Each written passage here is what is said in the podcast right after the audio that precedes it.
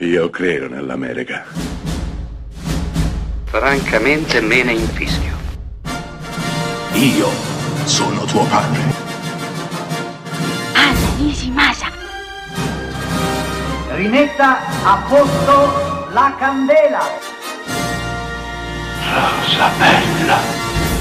Ci sono film ammantati da qualcosa di magico. Un'aura irripetibile. Uno di questi è Indovina chi viene a cena, diretto da Stanley Kramer nel 1967, con Catherine Hepburn e Spencer Tracy. Allora, inquadriamo la cosa. Indovina chi viene a cena è una commedia. È una commedia che racconta di una ragazza che torna a casa dei genitori, gli anziani genitori, e si è fidanzata. Si è fidanzata con un uomo, un medico, un dottore, nero, dalla pelle nera. Sidney Poitier, Oscar, miglior attore non protagonista per lui. I genitori di lei dovranno accettare la cosa e, solo se benediranno quell'unione, i due ragazzi potranno sposarsi.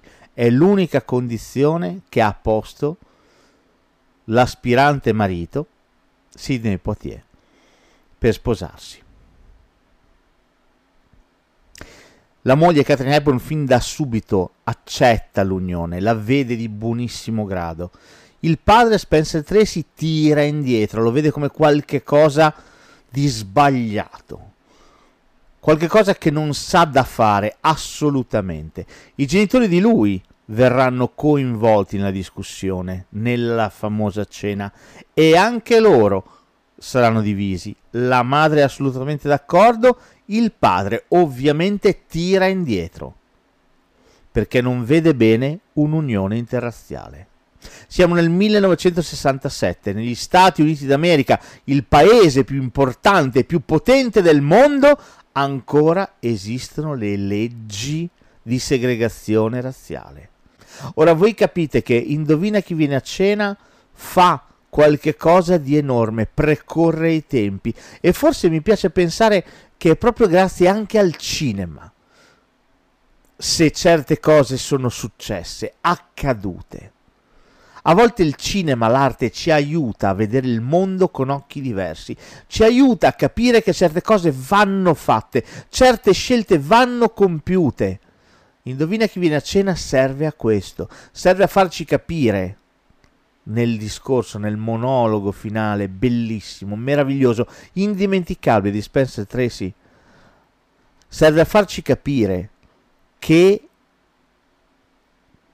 una diversa pigmentazione della pelle non è un problema, non è un ostacolo, per il mondo lo sarà ma per quella coppia, per quei due giovani innamorati, benedetti dell'amore, non deve e non può esserlo.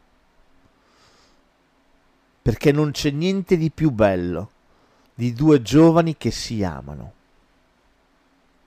Spencer Tracy morirà alla fine delle riprese di questo film, non riuscirà nemmeno a vederlo finito, ultimato. Eppure qui fornisce la sua prova d'attore più, più enorme, più gigante, più indimenticabile e di nuovo vediamo quello che continuiamo a vedere in tantissimi altri film di cui abbiamo anche già parlato. Valori altissimi, discorsi altissimi, veicolati attraverso il genere, attraverso la commedia.